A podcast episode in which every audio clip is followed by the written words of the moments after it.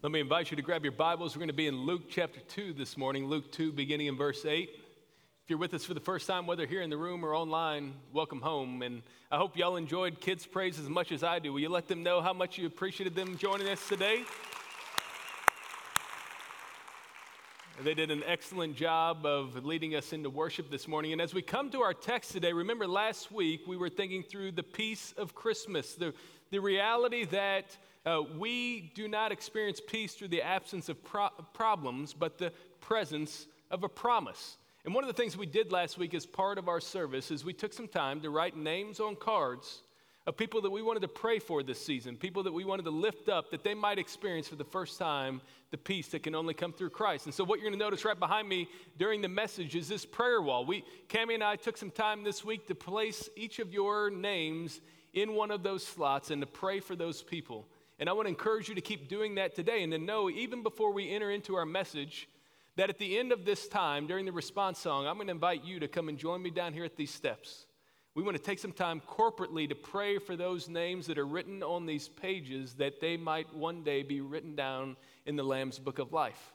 And so be preparing your heart now for that time of corporate prayer to come. But as we fix our eyes on Luke 2 this morning, the question before us is, where should we find our joy this Christmas? So the world is going to tell us that if we want to find joy, joy comes through good luck. The happier our circumstances, the happier our hearts. The better things go for us, the better our attitude. Maybe that's when it shows up with your grades or your favorite football team's ranking or your job performance or how your kids are behaving. It could show up in any different way, but the essence of the way the world sees joy is that our situation determines our satisfaction. And that's especially difficult during a tough year like 2020 right now during this COVID season. I came across a viral picture you're about to see on the screen. Some people put up the letters joy to mark out Christmas, but the wind blew down the J and turned the joy into oi. I thought that was pretty fitting to capture the essence of this year. And it's even harder during this winter season. Everyone knows that these cold months are often the most difficult for our emotional well-being, and perhaps even coming into Christmas, it doesn't feel like the most wonderful time of the year for you. You might be gathering around the Christmas tree to celebrate this holiday, and the person that always sits right over there isn't with you this year. Or when you're with family, it reminds you of the dysfunction, or you slow down for the holidays long enough to look back on this year and realize all the discouragements that we're facing. And that's one of the reasons why in a mental health survey that came out this week, across the board, American emotional well-being has declined in 2020. Virtually every demographic of our country is in a worse spot when it comes to joy than when they started the year, but with one exception. Do you know the only group that has a stronger sense of mental health right now than when this pandemic began? It is people who go to church every week. And Luke 2 is going to help us to understand the reason why. As we turn our attention there this morning, what we're going to find is that the joy of Christmas doesn't come from good luck, but from good news. So look at what the text tells us here in this familiar story, beginning in verse 8. And in the same region, there were shepherds out in the field, keeping watch over their flock by night. And an angel of the Lord appeared to them, and the glory of the Lord shone around them, and they were filled with great fear. And the angel said to them, "Fear not, for behold, I bring you good news of great joy that will be for all the people. For unto you is born this day in the city of David a Savior, who is Christ the Lord. And this will be a sign for you. You will find a baby wrapped in swaddling cloths and lying in a manger." And suddenly there was with the angel a multitude of the heavenly host praising God and saying, "Glory to God in the highest, and on earth peace amongst those with whom he is pleased." Now, how many of you, like my family, grew up watching the show Charlie Brown Christmas? That was made first back in 1965, and if you've been following along in our Advent reading, one of the things that you would have learned in the past week is that almost never saw the light of day. It was produced, it was about to air, but the TV executives looked at it and said, "Nobody's going to watch this." And then the creative team around Charles Schulz tried to talk him out of including the part where Linus reads this exact passage, but he was insistent that it stay. And as they say, the rest is history. When it first aired that night, 50% of all the homes in the United States that had a television watched it that day. And it's been watched over and over again. And as Linus is standing on that stage, you remember that moment, reading these exact words from the King James Bible in that show, one of the things that he looks at Charlie Brown and says is, "That's what Christmas is all about, Charlie Brown." He's reminding us this morning of this reality that the joy of Christmas is at the center of what Christmas is all about. And that's what this story of the shepherds is helping us to see this morning. Luke is writing and he tells this story about the first people to learn about the birth of Jesus. And as we look at this text, what we're going to find today is that the joy of Christmas comes from the good news of Christmas. So notice one of the dimensions of this joy that we see right here in the part of the passage that we just read. We're going to see first the unexpected joy of Christmas. So notice what happens as this story to the shepherds plays out. There's several dimensions of this narrative that we wouldn't expect, including the unexpected audience of Christmas that we see in verses 8 and 9. So who was this unexpected audience? The text tells us in verse 8 that it was the shepherds who were out in the field. Now for us, when we think about shepherds during Christmas time, we're thinking about our kids' Christmas performances. And they've got the scratchy costumes that they're pulling at the whole time. And they've got the little staff. And they look so cute and respectable. But there was a different picture of what shepherds were in that ancient culture. They had a bad reputation. They were not beloved. In fact, they rarely kept the ceremonial law, and it was common for them instead to commit crimes of theft and to wreak havoc in other ways. They were on the margins. They were despised and rejected. But yet we find in the story of Scripture that shepherds play a pivotal role. You can think back to the Old Testament. The leaders of Israel are often described as shepherds of the people of God. Or you look ahead to the New Testament, when the Bible speaks about pastors and church leaders, it speaks often of them as shepherds who are shepherding the flock. And of course, at the center of this imagery in the Bible is that shepherd boy David, who God comes and anoints. He sets apart to lead his kingdom and gives him a promise that one day he will raise up a son of David who will restore the kingdom of God. And so isn't it fitting that this first revelation of the birth of this coming shepherd is to shepherds themselves? Now, I don't know about you, but how you would go about breaking significant news, but in our culture, you'd probably want a sophisticated public relations campaign. Maybe enlist some celebrity spokespeople, try to figure out how to make things go viral on social media. And yet when God breaks the biggest news the world has ever seen, he does it to a bunch of nobodies in the middle of nowhere. And as he speaks to this unexpected audience, think about what happens on that silent night. Do you see it there in verse 9? It tells us that the angel neared, the light appeared, and the shepherds feared. There was a sense of apprehension, uncertainty, or as Linus read to us on Charlie Brown Christmas, they were sore afraid. They were filled with this great fear. But what we will find is as the text moves on, they move from fear to faith. And that faith is grounded in what we see in verses 10 through 12 in the unexpected joy of Christmas. So the angel responds to their fear and says, "Fear not." And this is the third time we've seen this phrase come up already in Luke. It appeared first to Zechariah and then to Mary and now them. And the question before us is why? Why should the shepherds not fear? It's because what the angel is going to show us is that they have been the first recipients of some unexpected good news. Notice what it says there in verse 10. "I bring you good news of great joy that will be for all the people." So it speaks there of this idea of joy.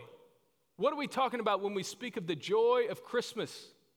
Well, what joy is, it's when happiness and hope come together in such a way in our lives that it produces an abiding contentment in the goodness of God. It's like when he tunes the melody of our heart to align with his grace so that we see his goodness no matter what circumstances befall us. And that's why Luke keeps coming back to joy over and over again in his Gospels, is that the heart that understands Christmas is a heart that is filled with joy. And one of the reasons that we should be filled with joy is because the unexpected scope of what God is doing at Christmas. Look back at what the angel says there. It is a good news of great joy for all people.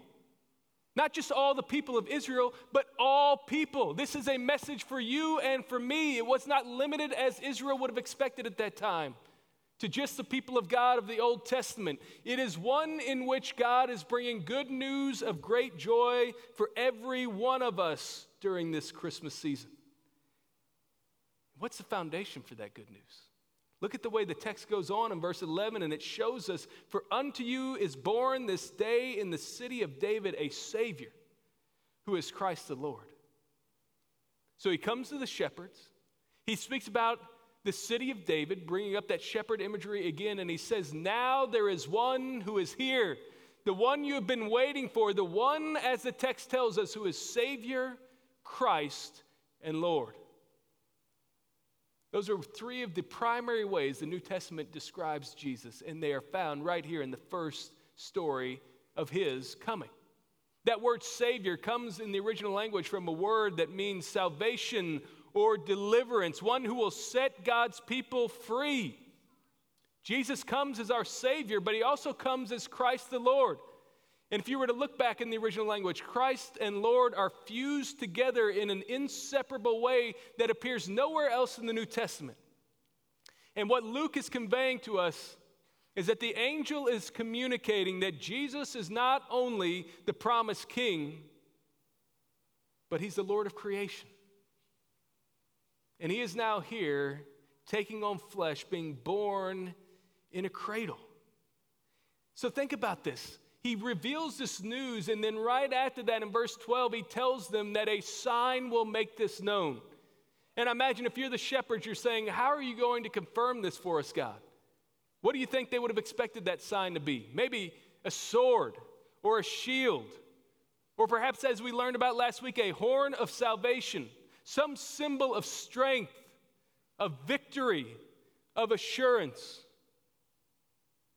But instead, what's the sign that God gives? Look back at verse 12. "This will be a sign for you. You will find a baby wrapped in swaddling cloths and lying in a manger." The king of this world was not born in a palace. The priest of this world was not born in a temple. The Messiah of this world was born in a manger. And that is the sign that the angel gives to them. And as a result of that, it overflows in an unexpected celebration that we see in verses 13 and 14. After this angel speaks, this host of heavenly beings, these angels appear, and look at what it says. They praise God, saying, verse 14 tells us, "Glory to God in the highest, and on earth peace amongst those with whom he is pleased." And one of the ways that COVID has affected this holiday season is, for most schools and churches, you can't do the types of Christmas performances you typically do. And so for some of you grandparents and parents out there, you're really disappointed that you're not going to get that picture or that video of your child singing. And others of you are secretly excited you don't have to sit through another one of these things. But whichever camp you find yourself in, there's a sense in which right here before the shepherds is the first Christmas performance in history. The angel is standing before them, and if that's not shocking enough, all of a sudden it's as if the heavens peel open, and behind him are what is described as this host, this army of angels. In the original language, this word host is one that's used for a military unit that is advancing against the enemy, and isn't it fitting? Isn't it interesting that this host of angels are bringing a message of peace? Notice what it says there. "Glory to God in the highest, and on earth peace for those with whom the Lord is pleased." That's the foundation of the unexpected joy of Christmas. That when the glory of God takes on flesh and comes to earth, he brings about peace. And that peace rests upon, as it says there at the end of verse 14, those with whom he is pleased. That goodwill, that good pleasure from God rests only on those in whom he is pleased, which raises the question for us, with whom is he pleased?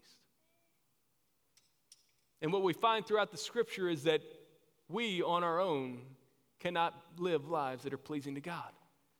Our sin separates us from him. We fall short of his design. He takes no pleasure. Our righteousness is like filthy rags apart from Jesus.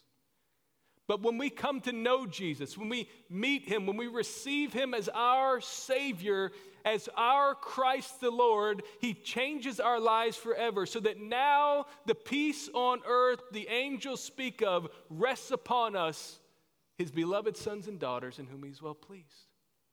It's an unexpected joy that grips us.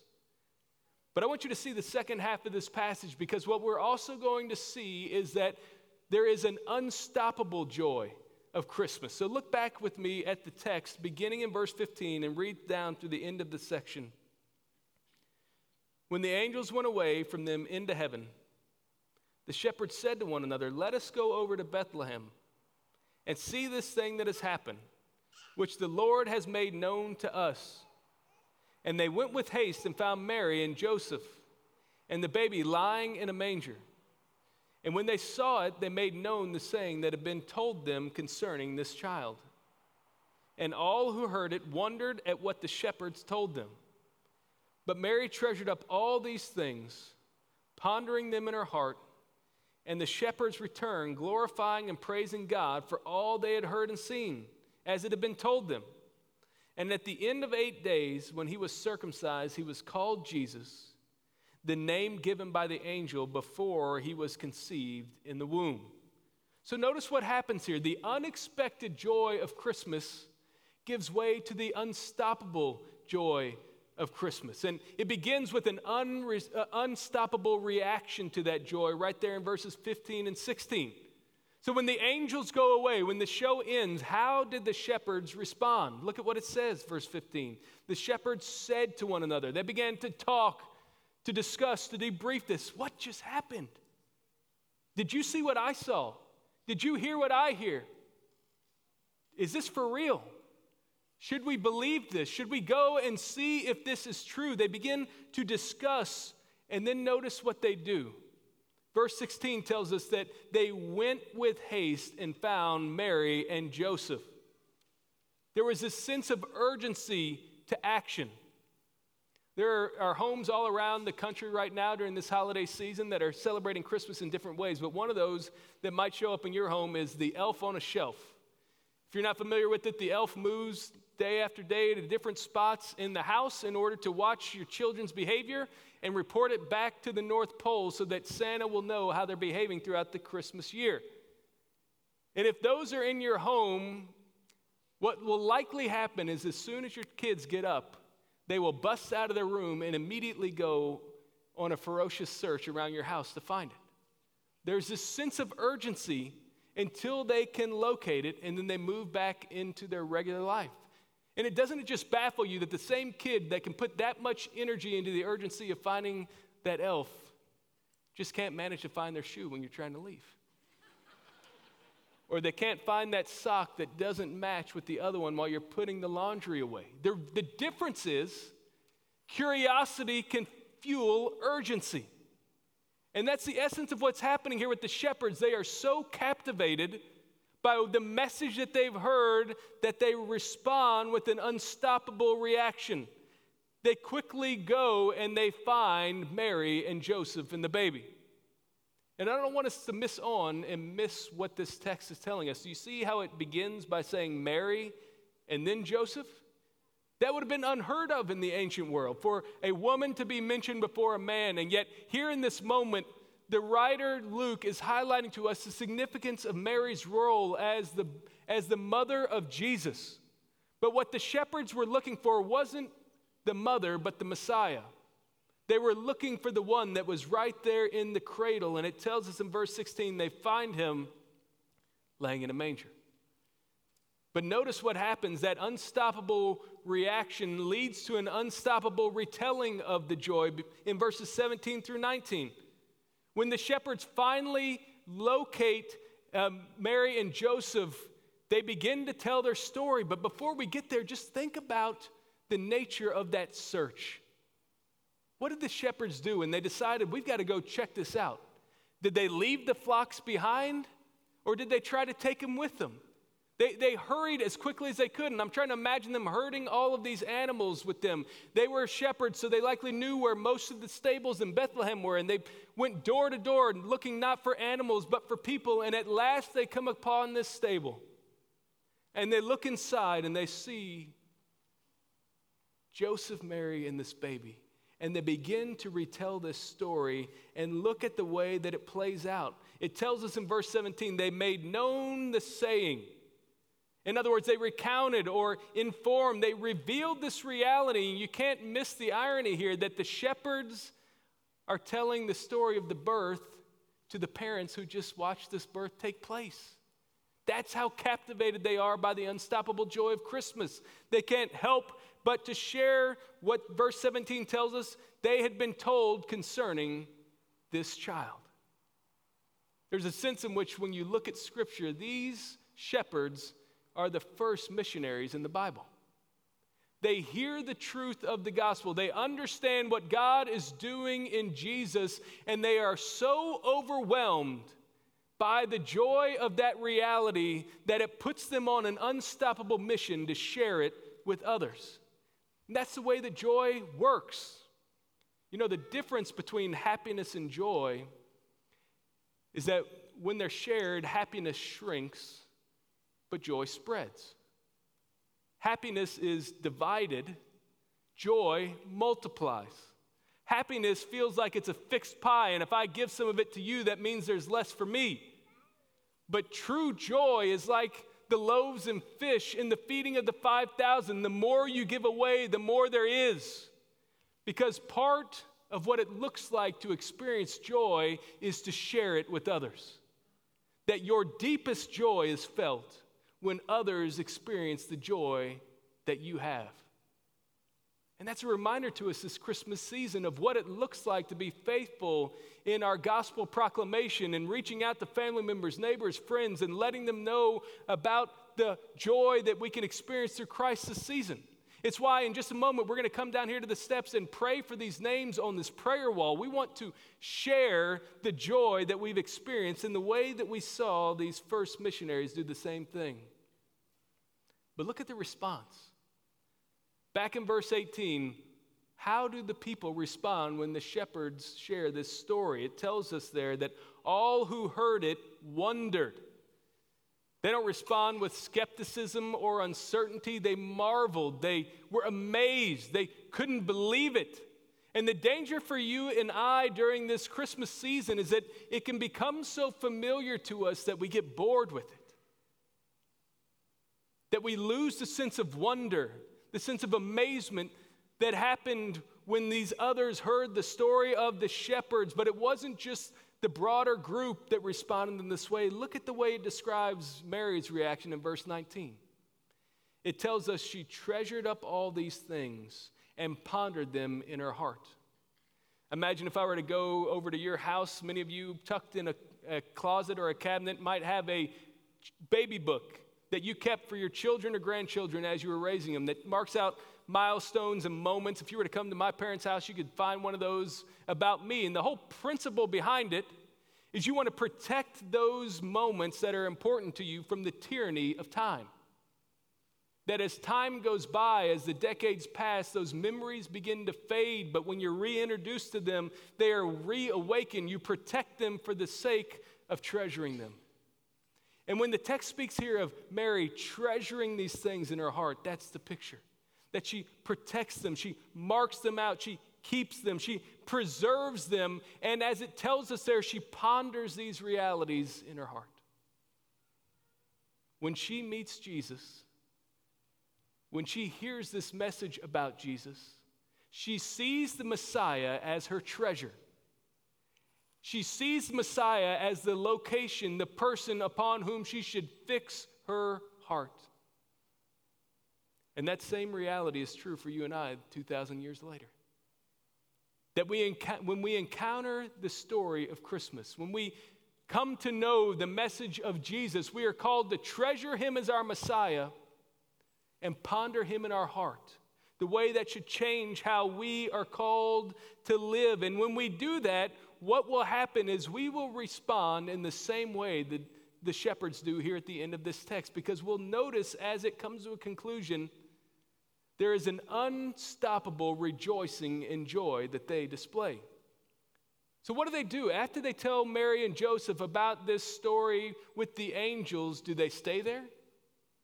Do they linger? Do they stick around? Well, look at what it tells us there back in verse 20. It says, the shepherds returned, glorifying and praising God. And when Luke writes about their journey, he's not focused on where they're going, but what they're like as they go there. They're praising, they're glorifying. There is this sense of joy, this rejoicing in the joy of God. They cannot help but to celebrate the joy of Christmas. And just think about the journey that these shepherds have been on. The story begins by them recoiling in fear. Then it moves to them responding in faith. Then next we see them retelling in joy. And now we notice them rejoicing in hope.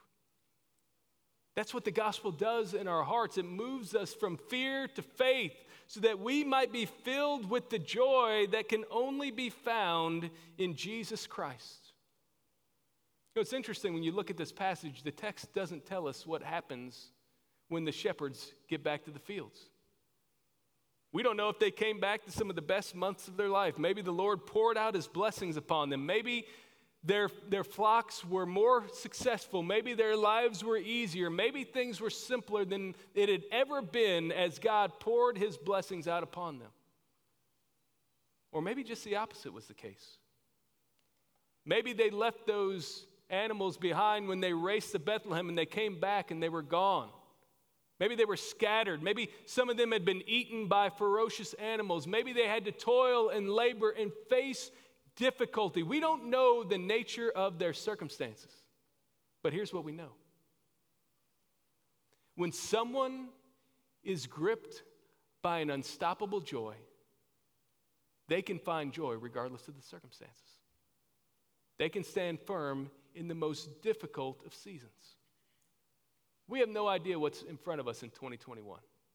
It's impossible to imagine that it could be as difficult as 2020. But here's what we know. Regardless of what's coming before us, we know that in those time periods, we can embrace the heart of what Paul calls us to. In Philippians 4:4, do you remember what he says? He tells us, rejoice in the Lord always. Again, I say rejoice. When Satan can't stop the gospel, what he seeks to do next is to steal our joy, to rob us of finding the goodness of God and finding our contentment in that. But what the shepherds model for us now is that we can choose joy regardless of the circumstances. But it's not just the shepherds who walk away from this moment. Mary, Joseph, and Jesus also move on to the next chapter of their life. And you see that beginning in verse 21 where it tells us what happens next to Jesus. He is given a covenantal sign and he is given a covenantal name. So notice what it says there. At the end of 8 days when he was circumcised. This was standard for all the boys of the people of Israel. They were marked out with the sign of the covenant through circumcision on the 8th day. Marking them out as part of the covenant people of God.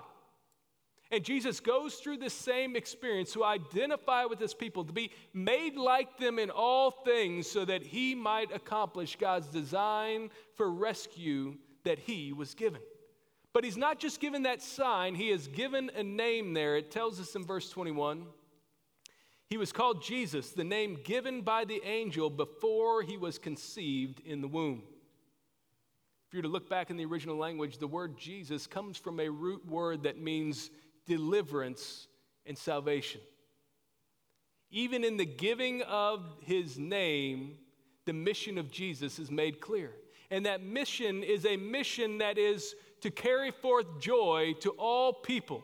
That good news of great joy, which is why I was struck by these words I read from a scholar this week in preparing this message when he said, the truth is, even if Christ were born in Bethlehem 1,000 times, but not within you, you would be eternally lost. The Christ who was born into the world must be born in your heart. Religious sentiment, even at Christmas time, without the living Christ is a yellow brick road to darkness. I can't help but notice throughout the story of the shepherds that there are pieces of scrap wood that show up over and over again. Those shepherds were probably tending the flock in their fields by night, carrying a staff that they had picked up from a tree limb and whittled down that scrap wood into something usable. And then when they experience the angels and they go to see Mary, Joseph, and Jesus, they show up in a stable that was likely constructed out of scrap wood that wasn't worth any other construction project, made just usable enough to host animals. And right there at the center of it was this piece of scrap wood that would have been discarded but had been turned into a feeding trough, a manger that was now the cradle for a king. And even as you look on the stage, you see this prayer wall here that is made out of scrap wood. That is a reminder to us that what God does in the gospel of Jesus Christ is he makes all things new. Because this wood that shows up in this story was pointing ahead to another piece of scrap wood in Jesus' life. What we know is that in the crucifixion, when Jesus goes to the cross, he is nailed to two pieces of scrap wood, fashioned to kill criminals, and he hangs there for you and me, dying in our place so that if we trust in him in salvation, we can experience the type of joy that the shepherds experienced that night. Many of you are familiar with C.S. Lewis's well-known series of books about the Chronicles of Narnia. And if you were to look back at the 7th of those books, The Last Battle, it tells a story involving a man named King Tirian. And the king travels and he comes upon a stable. And when he walks inside that stable, he realizes that even though it is diminutive in size, there is a whole world inside of it. And while he is there experiencing it, he also gets to interact with characters who have showed up at different parts of this series of books, including Lord Digory and Queen Lucy. And I want you to hear the exchange that they have while standing in that stable. It seems then, said Tyrion, smiling himself, that the stable seen from within and the stable seen from without are two different places. Yes, said the Lord Digory, its inside is bigger than its outside. Yes, said Queen Lucy, in our world too, a stable once had something inside it that was bigger than our whole world. That's the message of Luke 2. This stable had something inside of it that was bigger than our whole world. And that's why we can find joy this Christmas. It's why we can say with Linus, that's what Christmas is all about, Charlie Brown. Let's pray together. Father, I don't know the situation of everyone in this room, but I'm sure there are those that are here that would love to experience joy, but it eludes them every day. It eludes them right now. The cares of this world, the discouragements of this life have brought them low. But perhaps, God, it hasn't brought them low enough this morning that your Spirit needs to take them to the rock bottom so that you can make them new. And I pray in this moment you would do that now, that you would help us to experience the joy that can only be found in Jesus. And as we look ahead into this new year, this new chapter in our lives, God, we're praying that we would be a people who are so overwhelmed by the unexpected joy of Christmas that we carry that unstoppable message to those around us. That we would be faithful witnesses, just as these shepherds, who declare the goodness of what you've done for us at Christmas and the cross in a way that invites people to follow after you and in a way that reshapes our hearts so that we can rejoice in all things, just as you've called us to. And we ask this in Christ's name. Amen. In just a moment, I'm going to invite you to stand and sing in response to this message. And as I told you at the beginning, as we do that, we want to invite you to come down to these steps and pray with us. We want to gather corporately at these steps and lift up these names that are represented right here on this prayer wall, or perhaps others that you haven't even written down yet. We've got additional cards in the back that you can fill out on your way out, and we will place them in this wall. But the whole heart behind this is we want to pray that the Lord would open up the hearts of these people to know Christ in a saving way. We want to take some time to do that during this response time. We'll also have ministers up here at the front. If you want to know what it looks like to experience the joy that comes through salvation in Jesus, we want to share that with you. Or if you're ready to take a step towards membership here, or to just have someone pray with you in this time period, in whatever way the Spirit is leading in this moment, let's stand now. Let's come to the front and pray and respond as God leads us.